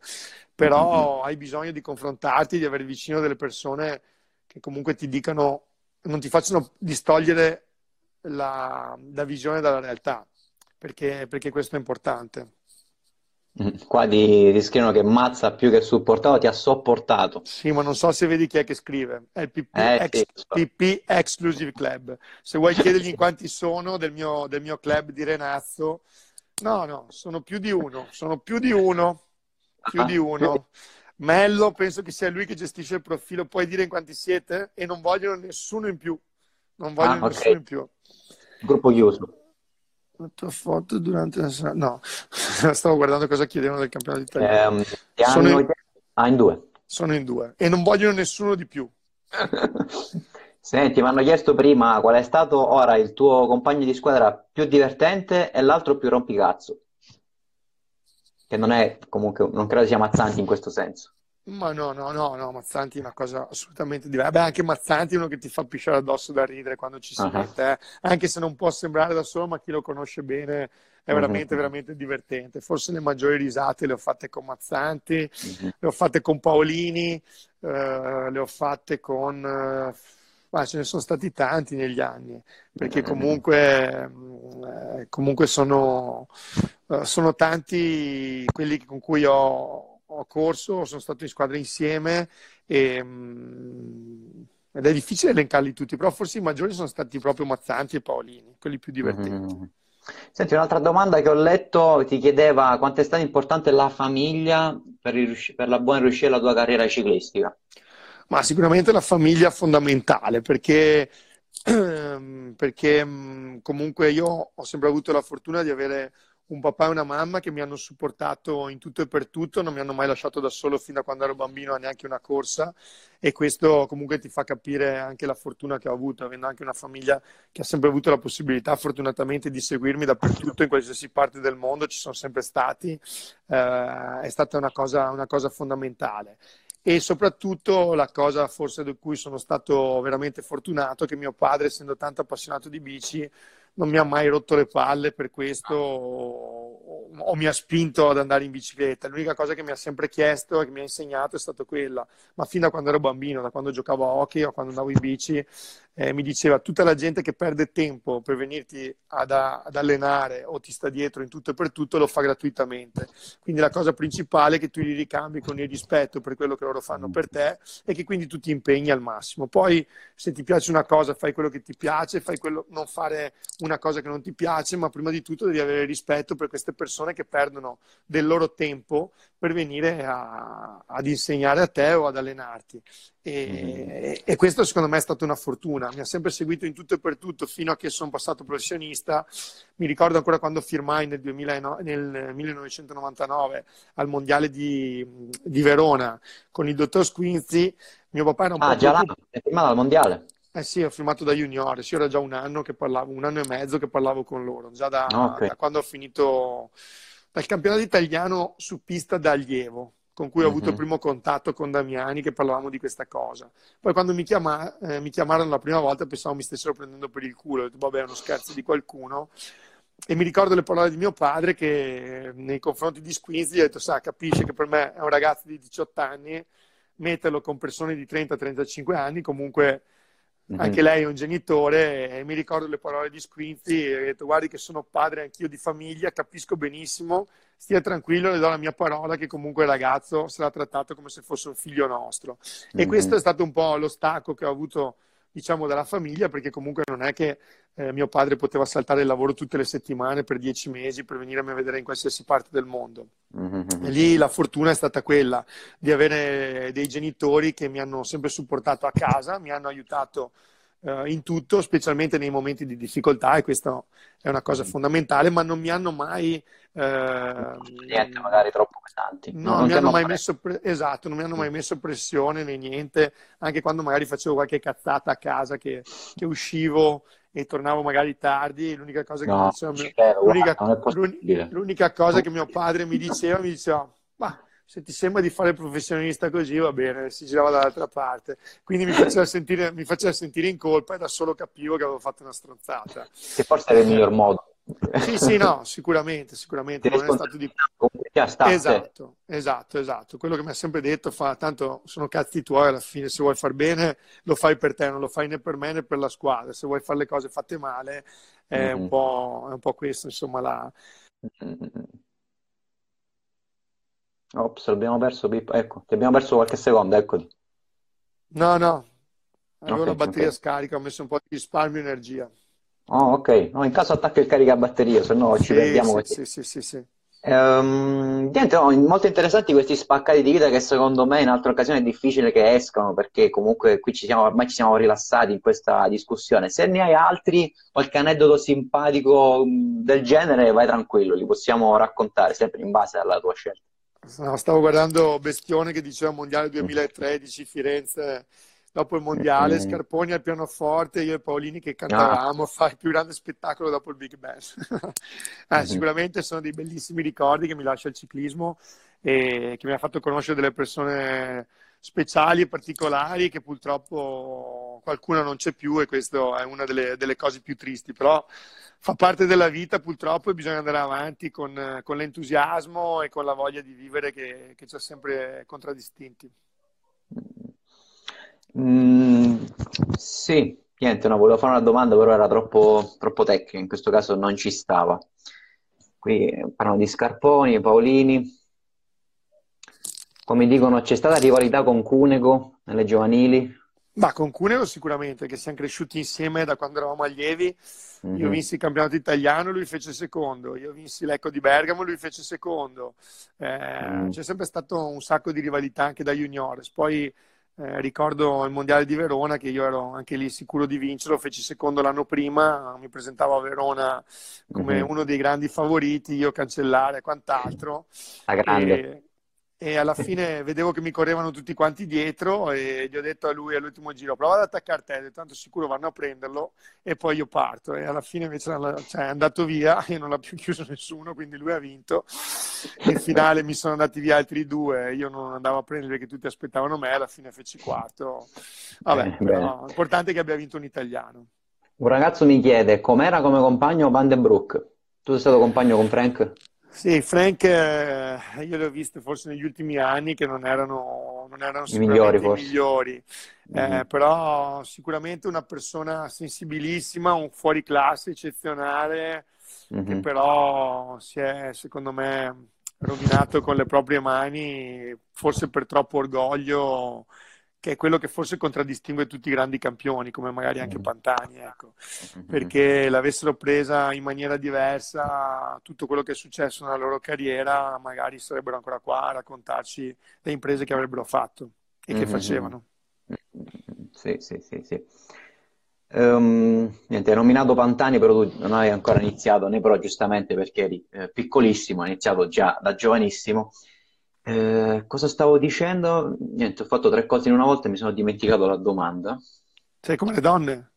Eh sì, ho sbagliato tutti i nomi perché ho tipo due schermi davanti, un telefono in mano, una fotocamera di là. eh, ah, Bonen, com'era Bonen come compagno? Ovviamente ti chiedono domande sui, su questi colossi dello sport. Ma Bonen è sicuramente un corridore carismatico, parla del Mondiale Junior quando pensavi già alla bici invece della volata. Sì, no, Bonen sicuramente è sempre stato un, un corridore molto, molto, importante, molto carismatico e, e sono sempre andato molto d'accordo anche con lui diciamo che come tutti i grandi campioni vogliono vincere, non è che gli piace tanto quando sono contenti quando vince una volta. Eh, uh-huh. Faccio l'esempio della mia, della mia, Sanremo 2006, era contentissimo che io avessi vinto, ma quando sono arrivato al Fiandre sono, sta- sono, stato preso al venerdì sera quando sono arrivato in camera dalle Fevre e da Crespi, che erano i due team manager della squadra, e molto delicatamente mi hanno fatto capire che benissimo che io avessi vinto la Sanremo ma che non, do- che non, dovevo neanche pensare di fare la corsa mia al Fiandre quella domenica lì, perché tutti quanti avrebbero dovuto correre per Bonen e solo se vinceva Bonen sarebbe andato tutto quanto bene. Quindi ho detto dopo 5 minuti di non discussione, perché comunque non sono uno stupido, ho sempre capito bene come, come funzionava, gli ho detto bene, messaggio recepito e quindi... Perfetto. Intanto ci saluta il presidente Cristian Salvato, ricambiamo ovviamente il saluto. Ricambiamo, ricambiamo. Ehm, Christian è il presidente dell'Associazione Corridoi Professionisti Italiana, per chi non lo sapesse, stanno facendo ormai da anni un grande lavoro di, soprattutto di prevenzione o comunque un discorso di sicurezza su strada. Sono quelli che hanno portato avanti un pochino il, il discorso del metro e mezzo, un metro e mezzo di distanza nel sorpasso delle bici e in tutte le iniziative sono i loro i primi promotori nei, nei riguardi dei ciclisti. Ma tu gli stai facendo una pubblicità, una pubblicità, positiva. Noi abbiamo una chat tra amici dove diciamo che lui non fa niente tutto il giorno. Adesso non è che puoi venire qua a smontarci tutto. non voglio denunciare. No, sto, sto scherzando, sto scherzando. Vediamo, allora, leggiamo qualche domanda. Fatecele. Come prima tutti che non si ritenevano, ora non scrive nessuno, non ci vedi, vedi, vedi, vedi, che arrivano subito Gino eh, Brunello ecco. del Room. No, Gino Brunello del Room è uno che attacca molto spesso Salvato dicendo che non fa niente tutto il giorno. E invece uh-huh. dobbiamo dire che si sta dando molto da fare per tutti quanti i corridori e non solo per i corridori professionisti, ma anche per tutti quanti i ciclisti in generale. Ecco. Miglior, miglior scalatore italiano visto in corsa. Mm, beh, sicuramente Pantani. Pantani. Eh. Però non ci corre... Ah no, no c'è corso, sì, sì, corso, no, sì, corso, sì, corso. sì, inizio. Eh... Qua ti sì, chiedono... Sì, sì, è Gino vai, Merda, vai. proprio lui, proprio lui. Andrea lo conosco. Team più forte ora? Bah, uh, forse più organizzato Ineos, quello più forte a mio avviso De Koenig sicuramente, con un budget che è la metà di quello che ha la Ineos, vince il doppio. Quindi. Consigli esordienti allievi, questo è bello perché abbiamo tantissimi giovanissimi che ci seguono e ora sono molto sensibili ai consigli, quindi qualche consiglio per gli esordienti allievi? Divertirsi il più possibile perché quando diventerà un lavoro sarà veramente difficile e cambierà, e cambierà parecchio. Però quello che posso, posso, dire è di non fare i professionisti né da allievi né da, né da, esordienti né da allievi, perché il problema grosso dell'Italia è che hanno un'esasperazione già sullo, sulle giovanili e questa non è, una cosa, non è una cosa buona a mio avviso perché ci penalizza dopo quando passeranno professionisti. Mm-hmm. Uh, talento e prospettiva futura, beh, l'abbiamo detto, magari Gazzoli due grandi aspettative. Uh rapporti con Petacchi. Non so se vuoi entrare nei rapporti dei singoli corridori, ti faranno i nomi di tutti, non lo so. Boh. Ma no, con Petacchi ho, ho un, bel, cioè, un, rapporto normalissimo, anzi ogni mm. tanto quando d'estate sono al mare pedalo anche insieme. Anche Infatti, se magari c'è stato, c'è stato qualche screzio in, fu- in, passato quando abbiamo corso anche in squadra insieme, ma queste sono cose che succedono con tutti, poi diciamo che la bici unisce, unisce sempre tutti quanti. Mm. C'è una domanda bella. Ora, tu mi sembra che sei su una bici italiana mm, fatta su misura, no? Sì. Tu sei su una Passoni, se non sbaglio. Esatto. Intanto come ti trovi con questa bici e poi però la domanda è le bici del passato che hai usato. Però intanto accenniamo a quella che è ora per fare contento anche Passoni, giusto? Abbiamo parlato bene di tutti, parliamo anche bene di Passoni. Ma Passoni è una bici particolare, non è una bici normale. Già, mm-hmm. già se vai a vedere il listino prezzi capisci che non è una bicicletta per tutti e questo già, già, già sposta molte cose. Eh, perché comunque la bici con la quale pedalo adesso costa 30.000 euro, quindi non è una bici che è proprio normalissima. Ecco. Mm-hmm. Eh, diciamo che a differenza di quello che può pensare la, la bici, eh, chi ha scritto basta? Hai scritto tu. quello, quello, che, quello, che, differenzia questa bici rispetto alle altre, che diciamo è una, è una bici un po' più uh, da, da, passami il termine, da passeggio. Diciamo che per quello che faccio io va benissimo. Cioè, mm-hmm. non devo andare a fare gare. Tanto il problema degli amatori è un problema fondamentale, è quello che tutti pensano di essere dei professionisti, hanno delle biciclette da 15-16 mila euro con ruote ad alto profilo, telaio super leggero e magari loro pesano 110 kg e il massimo della velocità che fanno sono i 28 all'ora, quindi una ruota ad alto profilo neanche senti la differenza.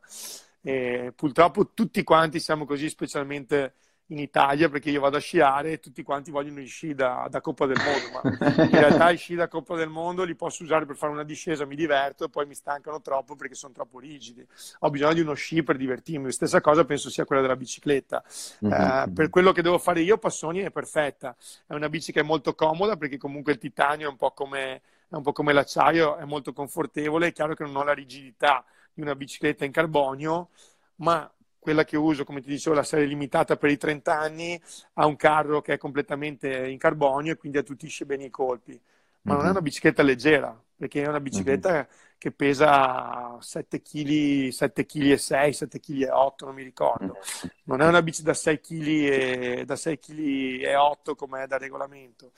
Eh, quindi mm-hmm. chi si aspetta una bicicletta leggerissima non è, non è, così. Diciamo che il cliente Passoni è un cliente che magari ha altre 3, 4, 5 biciclette a casa e questa se la tiene per, o per tenersela in salotto o per farci la girata e stare, mm. stare bene, per divertirsi con una bici che sia comoda e di classe. Diciamo che è un po' la Rolls Royce delle biciclette, ecco. non, è, non è che ti prendi la Porsche o la Ferrari perché vuoi avere la prestazione, ma ti prendi una bici per starci comodo e per avere una bici elegante.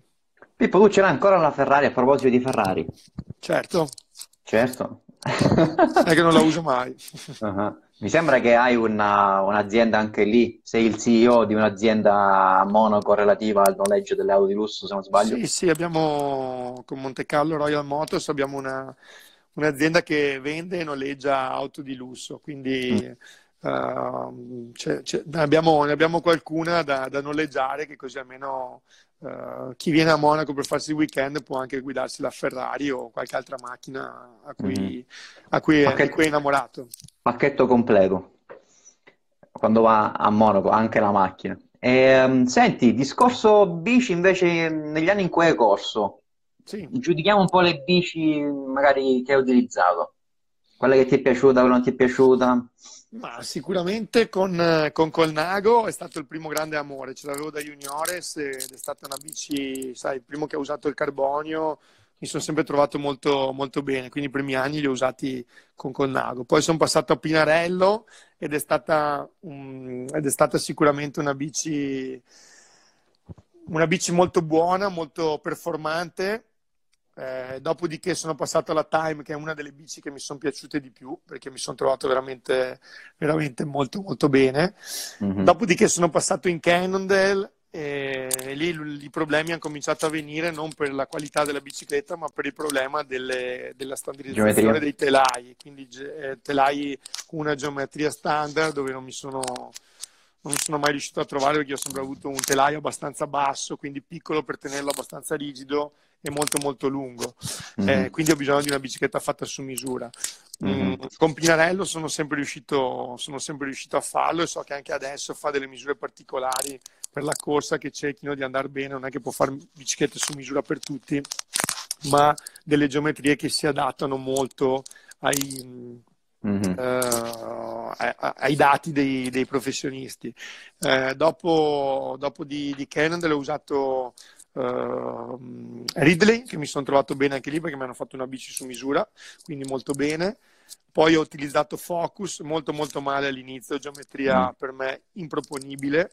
Uh-huh. E Ma sempre è stato troppo alto per te? Ah, sì, poi il piantone è troppo spostato in avanti, era troppo, troppo rigida per come era messo, poi mi sembrava non scorresse neanche come doveva, quindi ho avuto un sacco di problemi. Poi a fine anno mi hanno fatto un telaio su misura e mi sono subito trovato bene. L'ho mm-hmm. usato e una settimana dopo ho vinto. Non penso sia stato per la bici, però fatalità è, è successo così. 2012 okay. ho corso con la Cipollini, che è sempre stata una buona bici, forse il limite più grosso che ha è un po' il peso in questo momento, però molto rigida e molto mm-hmm. guidabile anche in discesa.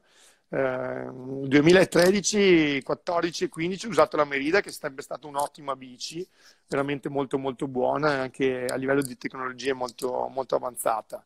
Eh, poi sono, sono tornato in, in squadra, in squadra in Italia dove hanno cambiato tutti gli sponsor e ho corso con la Viglia dove mi sono trovato molto bene, specialmente con gli ultimi telai eh, di cui sono stato forse il primo ad utilizzare, mi sono sempre trovato molto molto bene. Diciamo che però c'è un problema di biciclette, nel senso che se andiamo a confrontare la bici del 2000, oggi è normale che le ultime siano migliori di quelle de- del 2000. Bisognerebbe prendere 20 biciclette e provarle tutte quante nello stesso momento per capire la differenza. Bene, qui entrano sempre a gamba tesa sul discorso F. il risciò di Marina di Ravenna è tanta roba, Melani. Me lo ricordo come adesso, un compleanno suo dove eravamo in con il risciò di notte. uh-huh. Storie di vita vissuta. Bello, mi piace che qua siamo fra, da domande serie ai commenti di Marco che sono ovviamente eccezionali, no? li apprezziamo.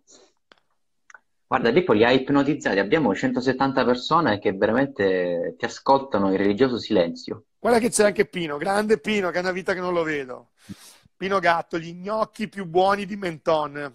Quando okay. sono a Monaco io vado sempre a mangiare da lui a Menton, se voglio di stare tranquillo vado da lui mm-hmm. così mi trovo tutto il mondo del ciclismo che va là praticamente. Uh-huh. da, da From a Thomas vanno tutti a Ricci Porte, vanno tutti a mangiare lì. Quelli che abitano a Monaco vanno tutti quanti a Menton a mangiare gli gnocchi da Pino. Guarda, hanno chiesto cosa pensi di Melandri pilota, forse seriamente, perché l'ha chiesto un altro pilota, mi sa. Aspetta che ho finito la batteria e quindi... Eh, te l'ho detto di attaccare la batteria, tu sì sì, dai. Carica, il carica batterie ed attaccarmela. No, eh, di Melandri pilota, parlando seriamente, mm-hmm. allora, Melandri pilota ha un grandissimo problema, mm. perché Melandri nasce con un talento veramente grande. Mm-hmm. E, e, quindi a mio avviso anche superiore a quello di Valentino e non sto scherzando in quello che sto dicendo. Il problema di Melandri è la testa, mm. che è zero, pari a zero, è veramente un, un, uomo senza palle. E penso che la difficoltà più grande sua, sempre, il limite più grande suo sia sempre stata la testa, perché a livello di talento penso che neanche Valentino sia, sia il suo livello questo mm-hmm. non vuol dire che Valentino non è forte, anzi, però penso che Melandri sia stato anche superiore, ma per essere dei fuori classi e non dei campioni bisogna avere anche la testa oltre che al talento. Ho capito. Melandri, se è onesto, ti dice che ho ragione. ehm, sopra eh, ho pescato... cosa mi ha detto? Andiamo d'accordo. Andiamo d'accordo. Ma, eh, ti dico una cosa, Melandri, io non è che non ho avuto la testa, io avevo il talento, ma ho un limite grande io, che sono troppo intelligente per correre in bici, che è diverso. È il problema opposto al tuo. eh, io, sono sto... stato, io, sono stato, sprecato in questo ambiente, capisci Melandri? Voglio aneddoti del Pineta con l'ammiraglia. Chi l'ha detto questo? Ma Melandri. No, non si può, non si può. Eh, non tutto si può dire, siamo in fascia protetta comunque. Eh, mi chiedevano cosa ne pensi di Francesco Moser. Penso, vabbè, tu lo conosci di persona ovviamente perché hai un buon rapporto sia con lui che con Ignazio, immagino. Sì, sì, sì, di Francesco. Beh, Francesco è forse l'icona del nostro, del nostro ciclismo da sempre, quello che ha cambiato il modo di, di interpretare il ciclismo e che, che, sicuramente è uno dei, degli atleti di vecchia, di vecchia generazione più amati da, da, tutti quanti, quindi è uno di quelli che ha fatto la storia del ciclismo italiano, uno dei più importanti. Mm-hmm. Ho capito. Tanto qui si divertono a leggerci e piano piano comunque salgono anche gli spettatori. Bene, allora, cosa ne... No, vabbè, basta, sempre una cosa. Sono coetanei.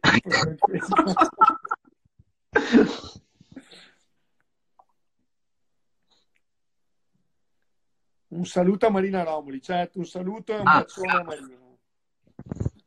Ci segue sempre con tanta passione. Grande e, Marina.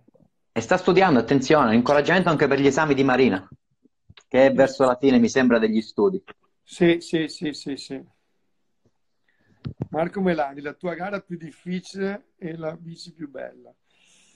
Allora, vediamo Melandi, devo rispondere sincer- cioè, seriamente o da cazzoni? Vabbè, dai, ti rispondo seriamente.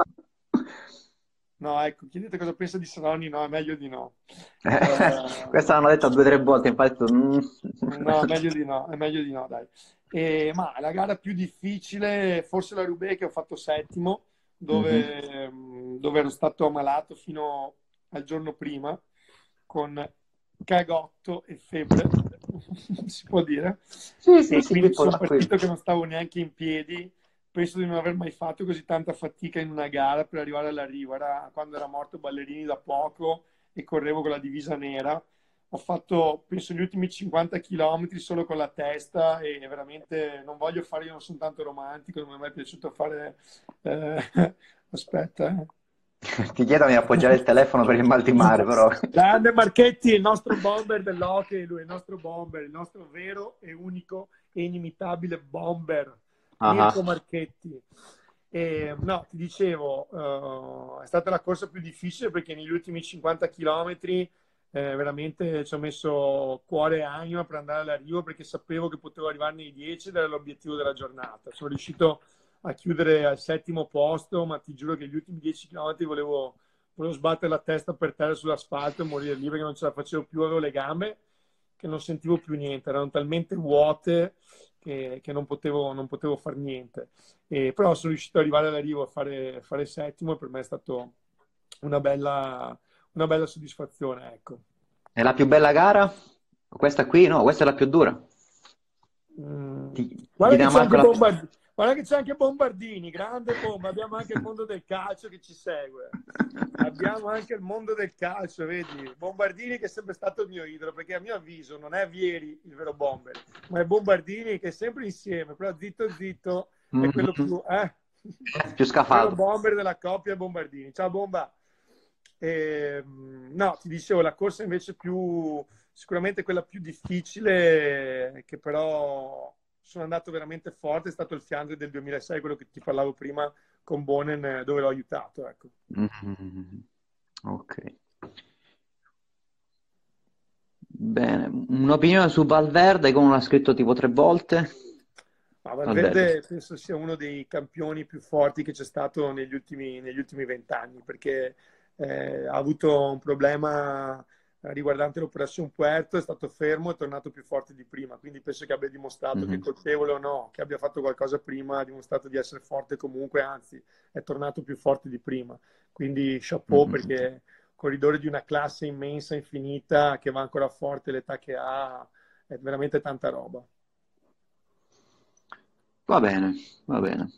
Gara con i kart, Pippo Vus Melandri, Melandri per il peso.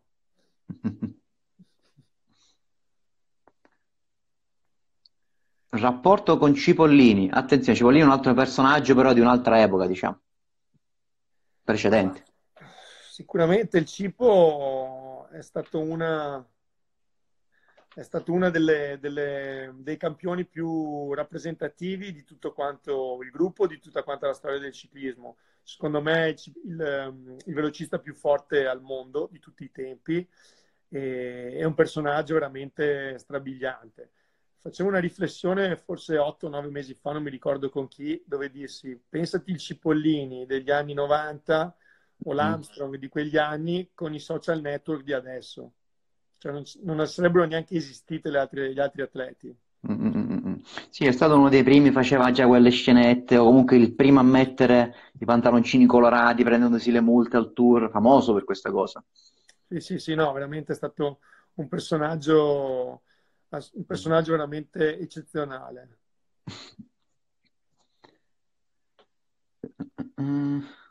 Tu Pippo, se trovi domande o comunque cose interessanti, prendile senza problemi. No, stavo cercando di guardare, io pensavo che il più forte fosse pari di Grillo, no, non penso. Rapporto con Ballan. Ma rapporto, rapporto normale, nel senso eh, siamo tornati a parlarci adesso, ecco, da novembre, ah. dicembre, dopo qualche anno. Quindi... Per, per la o no? No, no, no, no, per, ancora dal, 2000, dal 2010, il mondiale, eh, dove c'è stato, vabbè, lui diceva che io l'avevo lasciato fuori dalla formazione, ma non era proprio ah. così. Però è normale che ci siano degli screzi, eh, mm-hmm. quando, si è, quando, si è, in carriera è normale che succedano mm-hmm. queste cose. Poi, secondo me, se si è delle persone intelligenti, eh, quando è finito tutto, per dirti io sono uno che l'ho, l'ho portato dentro per il discorso del campionato italiano Mm-hmm. E, mm, e, quindi eh, abbiamo fatto un video insieme, abbiamo fatto delle, delle piccole clip che andranno, uh, che andranno su, sui social network del campionato italiano e mm-hmm. Insomma lui ha dato una mano a me, io sto cercando di dargli, di dargli una mano a lui su questo. Ecco. Diciamo mm-hmm. che non sono invidioso di portare dentro altri corridori o altri ex perché comunque penso più, più si parli di ciclismo meglio sia per tutti quanti e c'è spazio per tutti quanti. Quando sarà la data limite per decidere se si faranno gli italiani o se si posticiperanno? chiede Marco Melandri. Melandri è un gatto nero attaccato sui coglioni, porta una sfiga che voi non avete idea. Mi ha detto un mese fa, per me gli italiani non li fate e si sta avverando questa cosa, che ci sposteranno sicuramente la data, vedrai, con questo casino. Però, a parte, a parte la, la battuta, Uh, io spero si possano fare con la data, quella che è stata stabilita. Vorrebbe dire che prima di tutto abbiamo risolto un problema di salute per, quanta, per tutta quanta l'Italia. Eh, però, e non solo, qua la cosa è esplosa. Sì, eventu- No, parlo dell'Italia, visto che sono il campionato italiano, è importante mm. che sia posto, che sia a posto l'Italia in quel periodo. Ehm, altrimenti ci sposteranno la data, ma sicuramente verrà fatto quest'anno. La vedo un po' mm-hmm. più difficile per il Giro d'Italia, perché 21 tappe, un grande giro, difficile da collocare, anche se adesso si apre uno spiraglio, visto che hanno spostato le Olimpiadi. Però bisogna vedere, perché non dimentichiamo che il Giro d'Italia non è una corsa normale. E, ehm, e praticamente tutti pensano sia possibile partire e fare un giro d'Italia per un professionista, non è proprio così. Normalmente uno si allena a novembre, dicembre, gennaio, poi fa febbraio, marzo e aprile con una serie di gare per arrivare a maggio a fare un bel giro d'Italia. Pensare che i corridori sono fermi da tre mesi e partino uh, per fare un giro d'Italia la vedo un po', un po difficile. Mm-hmm. Rapporto con Sagan, o meglio, no, non proprio rapporto, cosa ne pensi di Sagan? Ho chiesto ce ne fossero altri dieci come loro, noi saremmo come l'NBA, sarebbe la cosa più figa del mondo. Peccato che il ciclismo è un mondo di conservatori del cazzo e non servono a niente e mm-hmm. ci fanno rimanere indietro di 40 anni perché pensano che se uno va al ristorante o eh, fa una vita normale come la fanno tutti i giovani della nostra età, eh, faccia qualcosa di, di brutto, invece penso sia la cosa più normale e più bella del mondo. Quindi mm. ci sarebbero tanti Sagan e il ciclismo sarebbe veramente figo. Mm. Uh, stavo leggendo, ce n'era una. Ah, questo è interessante. Tornassi indietro, accetteresti ancora il salto junior a pro o faresti l'under? Sì, sì, lo farei subito ancora il salto da, da pro a junior. Alla Mapei. Ah, okay. squadra con cui potevo permettermi di fare una, una, cosa, una scelta del genere. Pippo, ma sai, eh, qua sono domande che più o meno si risolvono in una frase. Invece, la tua passione per le bici, le coll- collezioni delle bici, so che anche le bici di Cancellara, siete amici, tu hai una... Ho visto qualche storia tempo fa, forse tanto tempo fa ormai, in cui c'era una, una specie di garage pieno di queste bici. Quante bici hai da collezione, fra tu e quelle degli altri? Ne ho 30, 36, anche se la maggior parte sono tutte quante mie. Mm-hmm. Sono quelle che ho cominciato a correre da bambino fino alle ultime. Magari se facevo delle bici un po' particolari ho sempre cercato di tenermele tutte quante perché, ecco, l'unico ricordo che ho di tutta la mia carriera sono le biciclette, perché mi piacerebbe fare una stanza adeguata mm, per, per tenermi tutto, uh, tutto questo che, che, ho fatto in questi 19 anni da professionista, tenermelo dentro una stanza per andarmelo a rivedere quando sarò vecchietto. Mm-hmm. E invece i trofei? Cioè, quelli li conservi pure oppure mm, no, non li conservi, ma li regali? Cosa fai con questi trofei? O meglio, cosa hai fatto? Penso che qualcuno sia in cantina da mia madre, qualche mm-hmm. altro, tanti sono in salotto da mia mamma che lei okay. ci tiene molto a questa cosa.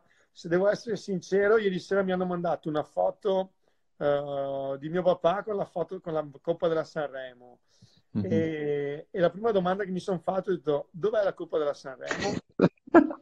e penso, anzi sono quasi sicuro, uh, dovrebbe essere um, al ristorante La Rosina da Gaetano. Ah, l'ho, certo. l'ho dato a lui e c'era, c'era lui sulla Rosina non mi ricordo male. Comunque Marco sottolinea che comunque ne hai pochi, quindi una volta che te li trovi. Esatto, esatto.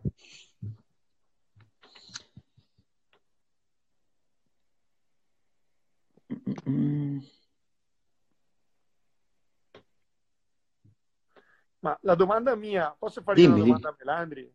Vai, vai, vai.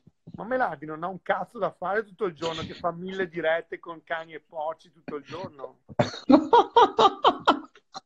eh, la sua vita è far dirette e pedalare sui rulli, che fa cagare, scusatemi il termine, ma non va avanti, fa 3 watt per chilo. Penso che anche se pedalo con la lingua le faccio. No, peccato che non si può fare una diretta in 3, 4, 5, se no sarebbe un bordello, sarebbe spettacolare. No, no, vorrei, vorrei farlo in diretta con lui. Mm-hmm. Ma non possiamo, non, non, si riesce a farlo a quattro. No, no, nemmeno a tre purtroppo. Uno per mi volta. Ricordo, mi ricordo il giro su chiaruote, bello, mi piace. Eh, mi, mi, ricordo sì il giro di Cuba con la Mappei, è stata la mia prima vittoria. Mm-hmm.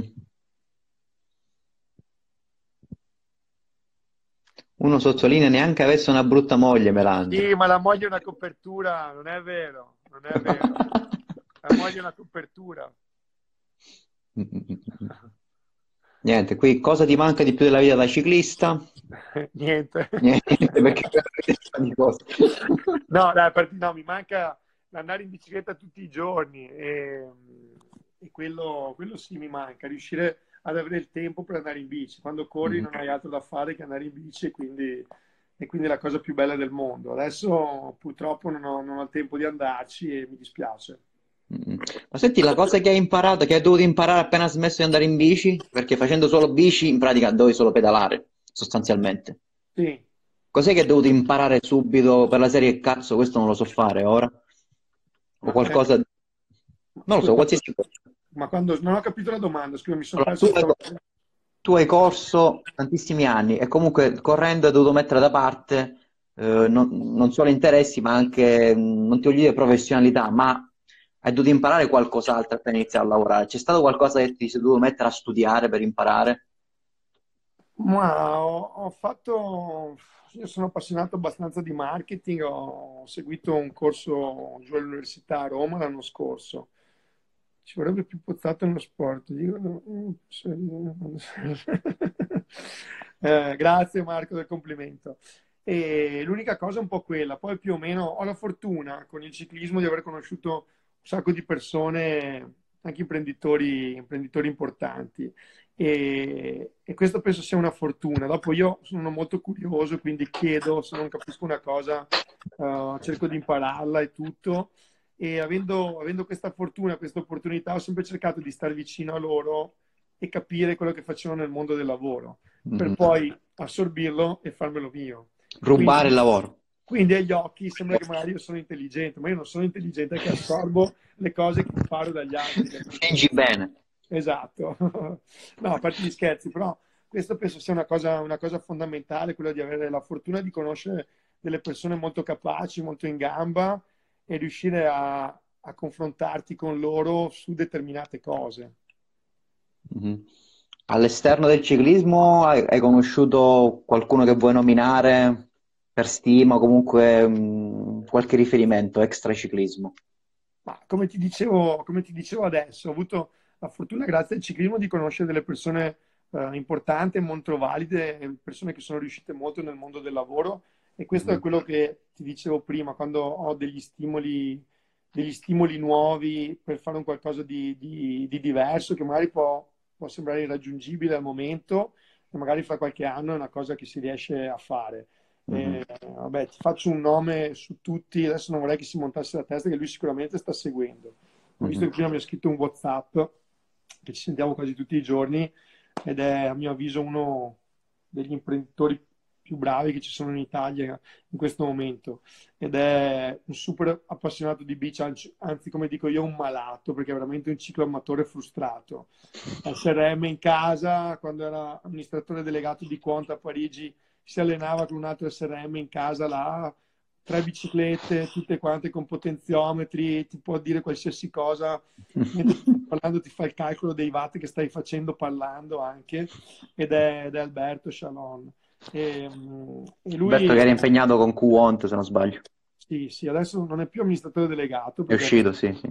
È, no, è ancora dentro il consiglio di amministrazione. Oh è ancora investitore, ma non è, non è, più amministratore delegato, però sta facendo un sacco di altre cose. Ecco, lui è una delle persone con cui mi confronto tanto su più, su più aspetti e che mi ha dato la possibilità anche di imparare, che mi ha portato con lui magari a qualche colloquio dove, dove lui stava lavorando, quando spesse volte che magari mi trovo a Milano da lui, eh, sto a casa sua, vado con lui magari a qualche riunione e questo mi aiuta tanto, quindi è una delle persone che, che mi ha insegnato tanto anche nel, nel, dopo, nel dopo ciclismo e con cui mi confronto quotidianamente. Ieri sera alle 11.30 eravamo al telefono a parlare di, una, di un'azienda che si potrebbe, si potrebbe, acquistare, perché sì o perché no. Quindi ci stavamo confrontando su quello ed è, ed è per me una cosa, una cosa carina e molto stimolante, stimolante riuscire a parlare con gente che capisce molto più di me. Mm-hmm. Tu ovviamente collabori anche con un altro abbastanza conosciuto nel settore che è Johnny. Beh, Johnny sicuramente. Vabbè, Johnny è un altro di quegli esempi importanti per me, è che lavorandoci insieme eh, mi sembra tanto scontato, tanto scontato la cosa, ma anche Johnny è uno che mi ha, mi ha insegnato tanto, specialmente in questi, in questi, ultimi, in questi ultimi mesi che stiamo lavorando insieme per il campionato italiano. Ecco facciamo base in ufficio da lui eh, con la Johnny Mole Design e quindi stiamo facendo qualcosa di veramente, di veramente bello per, per, quanto riguarda il campionato italiano. Ma lavorando con lui a stretto contatto e sentendomi con lui cinque volte al giorno, uh, c'è sempre tanto da imparare perché comunque sono imprenditori che sono, sono sempre riusciti e, e, ti insegnano qualcosa anche solo a farci un pranzo insieme. Ecco. Mm-hmm una bella, una bella chiusura, diciamo. Ma sì, ma ce ne sono tanti che oltretutto sono anche appassionati di ciclismo, da, da Guido Barilla a Matteo Marzotto, ce ne sono tantissimi con cui eh, ho la fortuna e eh, il piacere di conoscere che quindi posso, tra virgolette, sfruttare e imparare a assorbire qualcosa. Bene Pippo, guarda, fra poco arriviamo a due ore, però eh, mi concesserai anche, sono anch'io un po' stanco. Comunque sono sicuro che abbiano apprezzato questa diretta a fiume e credo che sia, sai, quella più lunga finora. Perché ci ha avuto. Perché con te scorrono, ci troviamo, comunque anche loro si trovano con noi, quindi abbiamo avuto anche un ottimo riscontro numerico, quindi fa piacere tutti contenti. Ogni, ogni parte della, della diretta è stata soddisfacente, sia i protagonisti che il pubblico No, non mi scappa. Hanno fatto una battuta. No, no, io sono a posto, però volendo bene, bene, io avrei da fare. No, non c'è problema, ci organizziamo, ce la... magari le facciamo anche a tema. Dimmi tu. Volentieri, volentieri, dai.